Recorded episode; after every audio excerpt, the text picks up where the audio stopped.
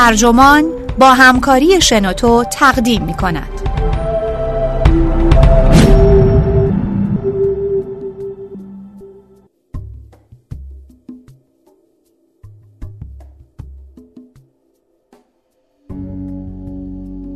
چند پژوهش درباره دوستی فقط نیمی از دوستی های جهان متقابل است حتی بهترین دوستان هم ممکن است روزی دشمن شوند.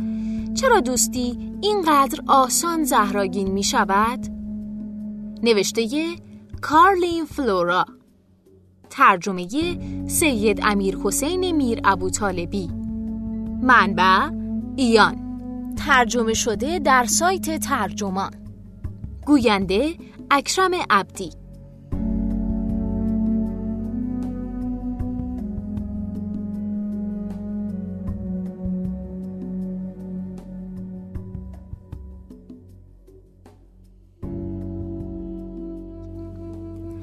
حتما براتون پیش اومده که روبروی دوستتون نشسته و احساس کردید که حقیقتا درکتون می‌کنه و عمیقا شما رو می‌شناسه.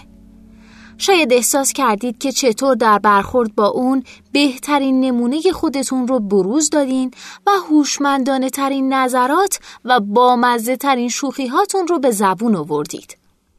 اون شما رو تشویق کرده به یکی از طرحاتون به دقت گوش داده اون رو بست داده و به نرمی پیشنهادهایی برای بهتر کردنش ارائه داده.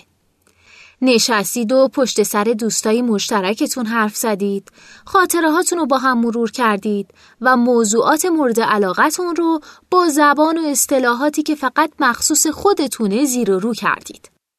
شاید اون رو ستایش کرده و به خاطر شباهتتون به اون به خودتون بالیدید. زمانی که فردی با چنین جایگاهی نزد شما براتون ارزش قائل میشه عمیقا احساس رضایت می‌کنید. حسابی شاد، سرحال و سرخوش میشید. اینها دوستی هایی هستند که روح ما رو سرشار می‌کنن. هویتمون رو پرورش میدن و مسیر زندگیمون رو شکل میدن. بررسی این موضوع در آزمایشگاه های علوم اجتماعی به خوبی به ما نشون داده که این روابط ما رو از نظر ذهنی و جسمی سالم و شاداب نگه میداره. دوستان خوب ایمنی رو افزایش میدن. خلاقیت رو شکوفا می‌کنن. فشار خونمون رو پایین میارن. سالمندان رو از زوال عقل حفظ می‌کنن و حتی احتمال مرگمون رو هم کاهش میدن. اگه حس می کنید زندگی بدون دوستانتون ممکن نیست احساسی بازی در رأی وردید و کاملا حق دارید. اما حتی آرومترین و گرمترین دوستی ها هم مثل اغلب روابط انسانی ممکنه دچار تنش و نزاع بشه. ممکنه این روابط بخشی از جادوی خوشایندشون رو از دست بدن و دیگه نتونن اون رو بازیابن. حتی ممکنه به دلایلی تراژیک یا اصلا بدون هیچ دلیلی به کلی از بین برن. اینجاست که پای دوستی های نچندان آرام، دوستی های بیش از پیش دشوار و دوستی های بد عذاباور و سمی به میون میاد. لذت ها و منافع دوستان خوب بسیاره اما این نکات مثبت هزینه هم دارن. اگه از دریچه وسیع و واقع بینانه تر نگاه کنیم دوستی خیلی آشفته تر و نامتوازن تر از اون چیزیه که تا به امروز ترسیم شده. شواهدی هست که نشون میده تنها نیمی از دوستی ها متقابله. این اولین نکته که مثل آبی سرد روی تصور آرمانی از دوستی میریزه. این موضوع برای افراد خیلی هولناکه. چرا که بر اساس پژوهش ها تصور ما بر اینه که تقریبا تمام دوستی هامون متقابله. می‌تونید تصور کنید کدام یک از افراد فهرست دوستاتون شما رو در فهرست دوستان خودشون جای ندادن؟ یک توضیح برای این بیتعادلی اینه که خیلی از دوستی ها است. مطالعات انجام شده بر روی نوجوانان نشون میده که همه دوست دارن با افراد محبوب دوست بشن اما این افراد محبوب که از درجه اجتماعی بالاتری برخوردار شدن و توجه بیشتری به اونها میشه انتخابهای خودشون رو دارن و میانگین رو منحرف می‌کنن. استیون استروگاس در سال 2012 در نیویورک تایمز در مقاله‌ای که این ادعا رو تایید می‌کرد اشاره کرد که بنا به یافته هاش دوستان شما در فیسبوک همیشه به طور متوسط دوستایی بیشتری نسبت به شما دارن. اینطور به نظر می‌رسه که توی این دنیا که ذهن همه مشغول جایگاهه نمیشه دوستی رو واحه‌ای بین بیابان بی آب و علف دونست.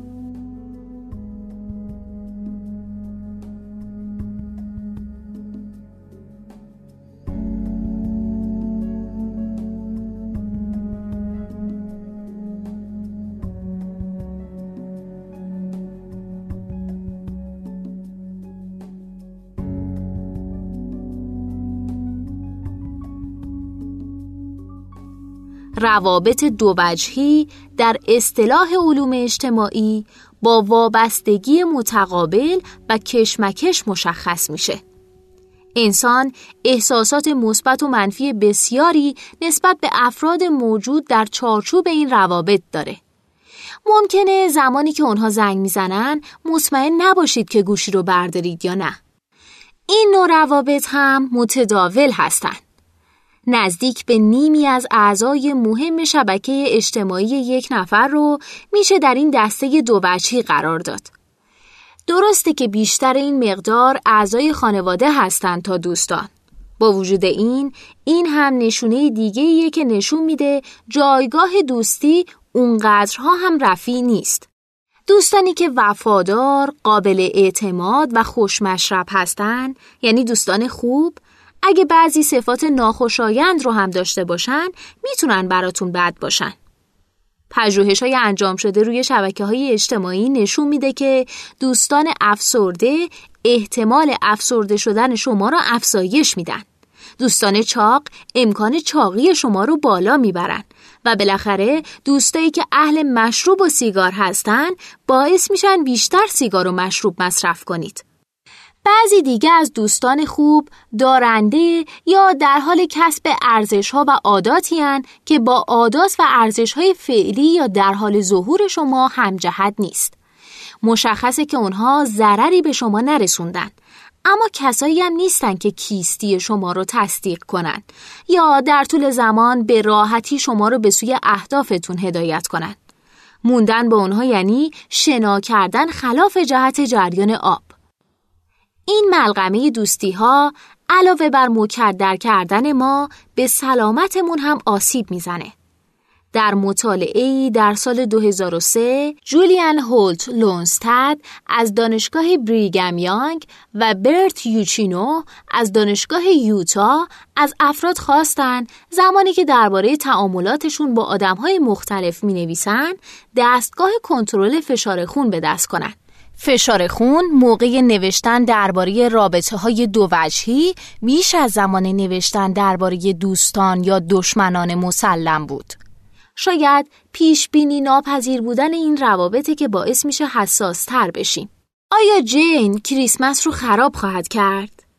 رابطه های دو وجهی باعث افزایش واکنش پذیری قلبی عروقی، پیری سلولی بیشتر، مقاومت کمتر در مقابل استرس و کاهش احساس سلامت میشه. با این حال یافته های یکی از گروه های پژوهشی حاکی از اونه که دوستی های دو وجهی می‌تونه حاوی منافعی در محیط کار باشه. یافته های این گروه نشون داده که این گونه روابط باعث میشه افراد بیشتر بتونن خودشون رو جای دیگری بگذارن. دلیل این مسئله تا حدی اینه که افراد می‌خوان از معنا و ماهیت رابطهشون سر در بیارن. علاوه بر این از اونجا که روابط دو وجهی باعث میشه افراد از شرایط فعلی خودشون مطمئن نباشن اونها رو وادار می‌کنه برای تثبیت جایگاه خودشون بیشتر تلاش کنن دوستمنان یا دوست دشمنها از این جهت که به شکلی مشخصی چند لایه هستند یعنی محبت در لایه بالایی و رقابت یا بیمیلی در پایین اون در گروهی مجزا قرار می گیرن. این شرایط برای روابط دو وجهی صادق نیست روابطی که مخلوطی هستند از عشق، نفرت، دلخوری، دلسوزی، فداکاری و عطوفت خیلی از افراد وجود نیروی برانگیزاننده و مثبت دوست دشمنی رو در محیط کار، فضای رمانتیک و تربیت فرزند مفید می‌دونن. مثل خانواده های ناراضی، دوستان هم می‌تونن به اشکال مختلف بی نهایت بد باشن که در این شرایط هیچ وجه دومی هم وجود نخواهد داشت. سوزان هیسلر روانشناس بالینی از دنور و شارون لیوینگستون روانشناس و مشاور بازاریابی از نیویورک به این مسئله پرداخته و چند خصلت بارز رو در این چارچوب مشخص کردند. دوست بعد باعث میشه شما با دوستان دیگرش احساس رقابت پیدا کنید. اون خیلی بیشتر درباره خودش صحبت می‌کنه تا شما درباره خودتون. همچنین به شکلی حق به جانب از شما انتقاد می‌کنه. اما وقتی از اون انتقاد می‌کنید موضع دفاعی می‌گیره. کاری می‌کنه احساس کنید روی لبه تیغ راه میرید و هر لحظه ممکنه خشم یا نارضایتی اون رو برانگیزید. انگار که شما رو سوار ترن هوایی احساسی کرده باشه. یه روز خوشروه و تحسینتون می‌کنه و روز بعد بی و به سردی با شما رفتار می‌کنه. در سال 2014 گروهی از دانشگاه کارنگی ملون و پیسبورگ دریافتند که هرچه میزان منفی نگری در روابط بانوان سالم بالای 50 سال افزایش پیدا کنه به همون نسبت فشار خون هم افزایش پیدا می‌کنه. تعاملات منفی اجتماعی یعنی برخوردایی مثل انتظار بیش از حد عیب جویی، دلسردی و مشاجره های ناخوشایند باعث افزایش 38 درصدی این خطر شده. در مردها رابطه بین روابط بد و فشار خون بالا مشاهده نشد. این موضوع احتمالاً به این دلیله که بانوان اهمیت بیشتری برای روابط قائل هستند و عادت کردند که توجه بیشتری به این مسائل داشته باشند. تعاملات ناخوشایند نیز هم در مردان و هم در بانوان می‌تونه به تندخویی منجر بشه. جسیکا چیانگ پژوهشگر دانشگاه کالیفرنیا لس آنجلس که مطالعهش این مطلب رو تایید می‌کنه میگه انباشت عوامل استرسا مثل زهری واقعی می‌تونه باعث آسیب جسمی بشه. برخی دوستی های آزاردهنده ما در ابتدا خوب بوده و بعد از مدتی بد میشن. برای مثال نرخ پرخاشگری سایبری بین دوستان سه ممیز چهار برابر این نرخ در بین دوستان دوستانه یا اونطور که دایان دوپاتیه معشوقه شاهنری دوم فرانسه تو قرن 16 هم گفته برای داشتن دشمنی خوب یه دوست انتخاب کنید اون خوب می‌دونه کجا رو هدف قرار بده. رابرت گرین در کتاب خودش به نام 48 قانون قدرت به این شیب لغزان اشاره کرده. اون هشدار میده که وارد کردن دوستان به تلاش های شغلیتون ممکنه تغییر دوستان خوب به بد رو سرعت ببخشه. این موضوع تا حدی به واکنش افراد به لطفای بزرگ مربوطه. اون میگه عجیبه اما دقیقا مهربونی شماست که تعادل همه چیز رو به هم میریزه. افراد دوست دارن احساس کنن سزاوار خوشبختی بودن. مورد لطف واقع شدن گاهی اوقات برای افراد سنگینه. این یعنی انتخاب فرد به این خاطر بوده که در دایره دوستان قرار داشته نه اینکه لزوما سزاوار انتخاب شدن بوده. در استخدام دوستان حتی میشه رد پایی از منتگذاری رو هم دید که باعث میشه اونها در خلوت خودشون آزرده بشن. آسیب برومده از این موضوع کم کم خودنمایی خواهد کرد. کمی رکگویی بیشتر، نشانه هایی از حسادت و دلخوری و قبل از اینکه به خودتون بیاید دوستیتون رنگ خواهد باخت. یعنی واقعا بخشیدن امکانات و کمی رکگویی بیشتر بر همزننده رفاقته؟ این نتیجه گیری که خلاف آرمانهای صداقت کامل و دست و دلبازی نامحدود بین دوستانه سر نخی به دست میده تا بفهمیم چرا اینقدر دوستان بد، خوب و بد و خوب و بعدن بد داریم.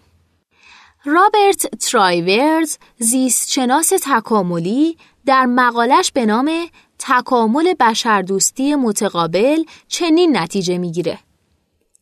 هر انسانی همزمان به فداکاری و خیانت کشش داره که در اون خیانت یعنی حداقل کمی کمتر از اونچه دوستان به تو اعطا می‌کنن یا بیشتر از اونچه از تو می‌گیرن به اونها اعطا کنی یا از اونها بگیری ترایبرز در ادامه توضیحاتش میگه ما چنان تکامل یافته ایم که بتونیم خیانتکارانی پنهانکار باشیم اون هم با سازوکارهای پیچیده برای کنترل خیانتکاران بزرگتر و همینطور فداکاری بیش از حد. اون اینطور می نویسه. در خیانت فاحش فرد خیانتکار هیچ پاسخ متقابلی نمیده و فرد فداکار بدون هیچ جبرانی متحمل همه هزینه های فداکاری میشه. واضحه که قانون انتخاب طبیعی واکنش فوری علیه خیانتکار فاحش رو ترجیح میده. اما برعکس در خیانت پنهانی کارهای متقابل وجود داره اما فرد خیانتکار همیشه سعی می‌کنه کمتر از اونچه گرفته اعطا کنه یا به بیان دقیق تر کمتر از مقداری که دوستش در اون شرایط به اون اختصاص میده به دوستش اختصاص بده. احساس دلانگیز علاقه به یه نفرم بخشی از این سیستم تنظیم روحی و روانیه و انتخاب طبیعی هم این علاقه رو به سمت افراد نودوست سوق میده. انسانهای خوب دوستان بیشتری جذب می‌کنن. همچنین اگه علاوه بر خوب بودن از جایگاه بالایی هم برخوردار باشی که دیگه نور علا نوره.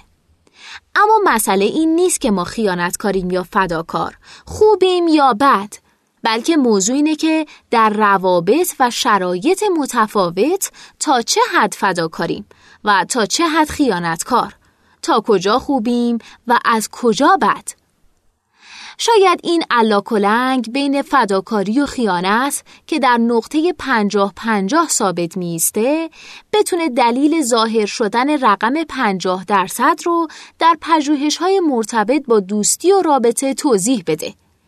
اگه خاطرتون باشه نیمی از دوستی هامون متقابل نیست. نیمی از شبکه اجتماعی ما از روابط دو وجهی تشکیل شده و اگه به حوزه مجاور یعنی کشف دروغ هم سر بزنیم افراد عادی در پنجاه درصد اوقات دروغ رو کشف می‌کنن. ما طوری تکامل یافته ایم که تا حدی دروغ ها رو کشف کنیم که سرمون کلا نره و در عین حال قدرت کشفمون اونقدرم نباشه که زیر بار حقیقت های ناگوار و خالی از دروغ های مسلحتی تعاملات اجتماعی خورد بشیم. به همین منوال به گونه تکامل پیدا کردیم که بعضی رفتارهای خیانت آمیز دوستانمون رو کشف کنیم.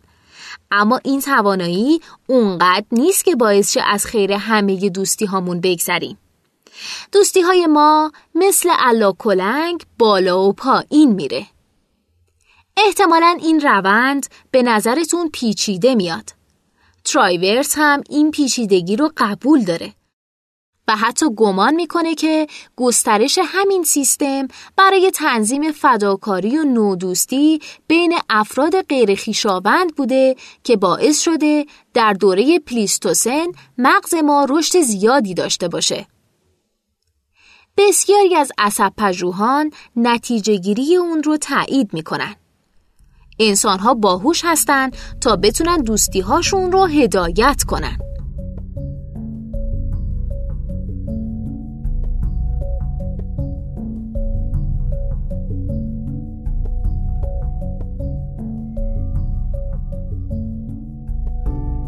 یافته های جان یاگر روانشناس نویسنده کتاب وقتی دوستی آسیب می‌زند نشون میده که 68 درصد شرکت کنندگان نظرسنجی مورد خیانت دوستشون قرار گرفتن اما این خیانتکاران چه کسانی هستند؟ با وجود چنین اعداد و ارقام بالایی آیا ممکنه که این آنها خود ما باشیم؟ این اندیشه هولناک باعث شد بپرسم آیا ما واقعا تلاش می‌کنیم گناهان کوچیک رو ببخشیم؟ واقعا گلایه هامون رو ابراز می‌کنیم تا انباشته نشه و دوستیمون رو به باد نده؟ برای دور هم جمع شدن کاری می‌کنیم؟ سعی می‌کنیم به دیگران حسن زن داشته باشیم؟ آیا چیزی رو که در توانمون هست در اختیار دوستانمون می‌گذاریم یا حساب چیزهای داد و گرفته خود و طرف مقابلمون رو داریم؟ آیا به شکلی غیر منصفانه از دوستانمان انتظار داریم که اعتقادات و تفکراتشون رو با ما منطبق کنن؟ آیا واقعا هر کاری از دستمون برمیاد انجام میدیم؟ خب شاید خیلی از دوستان ما هم گمان می‌کنن این کارها رو انجام میدن. اگه اونها دوستان خوبی نبودن یا از ما فاصله گرفتن یا ما از اونا فاصله گرفتیم شاید بتونیم این جدایی های متداول رو بپذیریم. اونم بدون اینکه ما رو تا اونجا درگیر حس خطاکاری کنن که برچسب سمی به اونها بزنیم. اینکه دوستی رابطش رو با ما قطع کنه یا بدون هیچ توضیحی یه دفعه ناپدید بشه می‌تونه خیلی ویرانگر باشه. به هم زدنها و قطع روابط در شبکه های اجتماعی به امری رایج بدل شده. اما به هر صورت انتظار داریم که دوستی هامون تا ابد ادامه داشته باشه. این قطع دوستی ها تصور ما رو از کیستیمون به چالش می‌کشه. به خصوص اگه سالها باشه که با اون دوست رفیق گرمابو و گلستان باشیم. در پی این قطع رابطه در حالی که وجودمون لبریز از آسیب اونه اون دوست رو به سبد دوستان بد میاندازیم.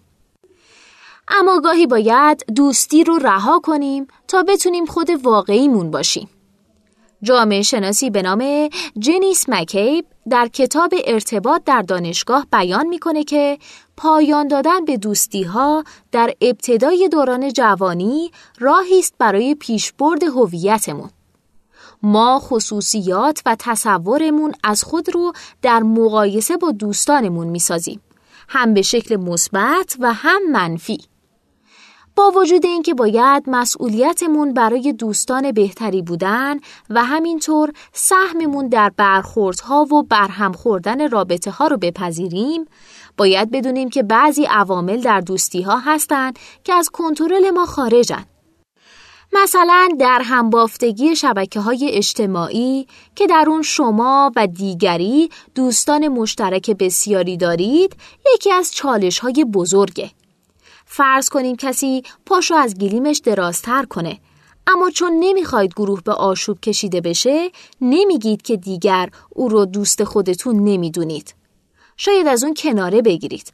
اما تا حدی این کارو می‌کنید که تقابل مستقیم به نظر نیاد و به خاطر اون افراد مجبور نشن توی مهمونی ها یا مراسم های مختلف فقط یکی از شما رو دعوت کنن. گاهی اوقات اینطور به نظر می‌رسه که به دوستان بد پیوند خوردیم. نیروهایی که به ما دیکته می‌کنن با کی بمونیم و از کی دل بکنیم می‌تونه حتی برای خودمون هم اسرارآمیز باشه. آیا دوروبرتون کسانی نیستن که خیلی دوستشون دارید ولی خیلی وقت رابطه ای با اونها نداشتید؟ یا کسایی که خیلی با هم جور نیستید ولی اونها رو بیشتر می‌بینید؟ گروه اول ممکنه همین الان در حال نوشتن نام شما در ستون دوستان بد باشن. سر و کله زدن با دوستان بد، رها شدن از طرف اونها و ناامیدی از اونها بخش های پر استرس از زندگیه که می‌تونه به بدن و ذهن انسان آسیب بزنه. البته که نداشتن دوست سرنوشتی به مراتب ناگوارتره. درماندگی کودکان برای داشتن همبازی رو تصور کنید. حسرت عمیق نوجوانان برای داشتن کسی که درکشون کنه یا احساس بزرگ سالانی که کسی رو ندارن که شکست یا حتی موفقیتشون رو با اون تقسیم کنن. تنهایی به اندازه گرسنگی و تشنگی شدید عذاب آوره. جان کچوپو استاد جامعه شناسی دانشگاه شیکاگو بین تنهایی و افسردگی، چاقی، اعتیاد به الکل، مشکلات قلبی و عروقی، اختلال خواب، فشار خون بالا، پیشروی بیماری آلزایمر، جهانبینی های خودبینانه و فکر کردن به خودکشی پیوندهایی پیدا کرده. با همه اینها اگه با دوستانتون مشکل دارید پس هنوز دوستانی براتون باقی مونده و این یعنی انسان خوش اقبالی هستید. دوستان عزیز ممنون که تا انتهای این پادکست با من همراه بودید. امیدوارم که دوستی هاتون پر از عشق و همیشه پایدار باشه. اگه شما هم ایده های جذابی دارید که فکر می‌کنید می‌تونه برای بقیه جالب باشه اونها رو در قالب یه فایل صوتی با دوستای دیگتون در سایت شنوتو به اشتراک بگذارید. ممنون.